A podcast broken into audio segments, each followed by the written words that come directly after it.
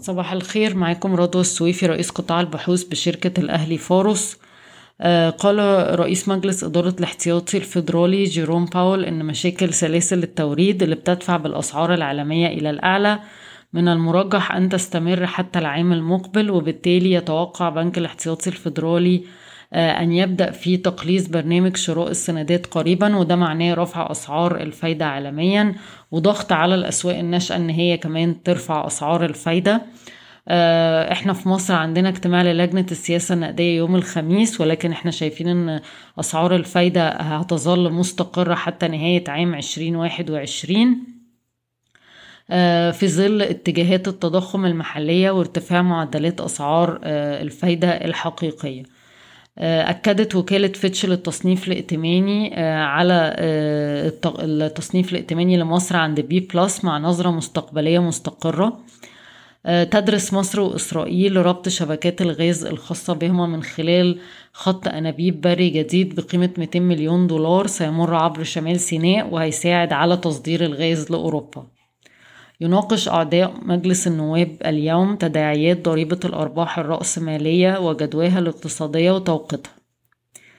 أعلنت مصلحة الضرائب المصرية أن المرحلة الخامسة من نظام الفواتير الإلكترونية اللي بتضم حوالي 3.7 من عشرة ألف شركة هتبدأ في 15 ديسمبر 2021 وطبعا شركة e-finance أحد المستفيدين الرئيسيين من آه، هذا التطبيق.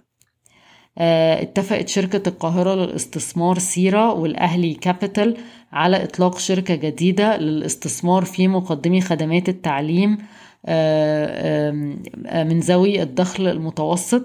آه، هيبلغ رأس مال الشركة 2 مليار جنيه مصري وهيتم استثمارها مبدئيا في جامعة القاهرة ساكسونيا للعلوم التطبيقية والتقنيات اللي المفروض إنها هتبدأ العمل في سبتمبر 2023 آه،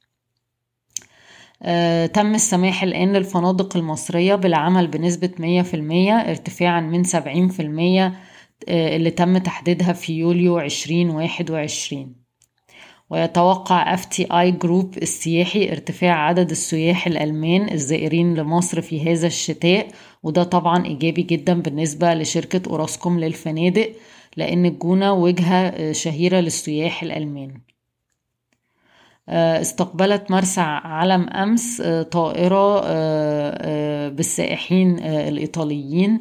ده بعد الخبر بتاع الشهر اللي فات إن السياح من إيطاليا يمكنهم زيارة شرم الشيخ ومرسى علم دون الحاجة إلى حجر صحي. تمت إضافة حوالي 2000 غرفة إلى الفنادق في منطقة البحر الأحمر في أول تسع شهور من 2021 ومن المتوقع إضافة 500 غرفة أخرى آه، خلال هذا العام.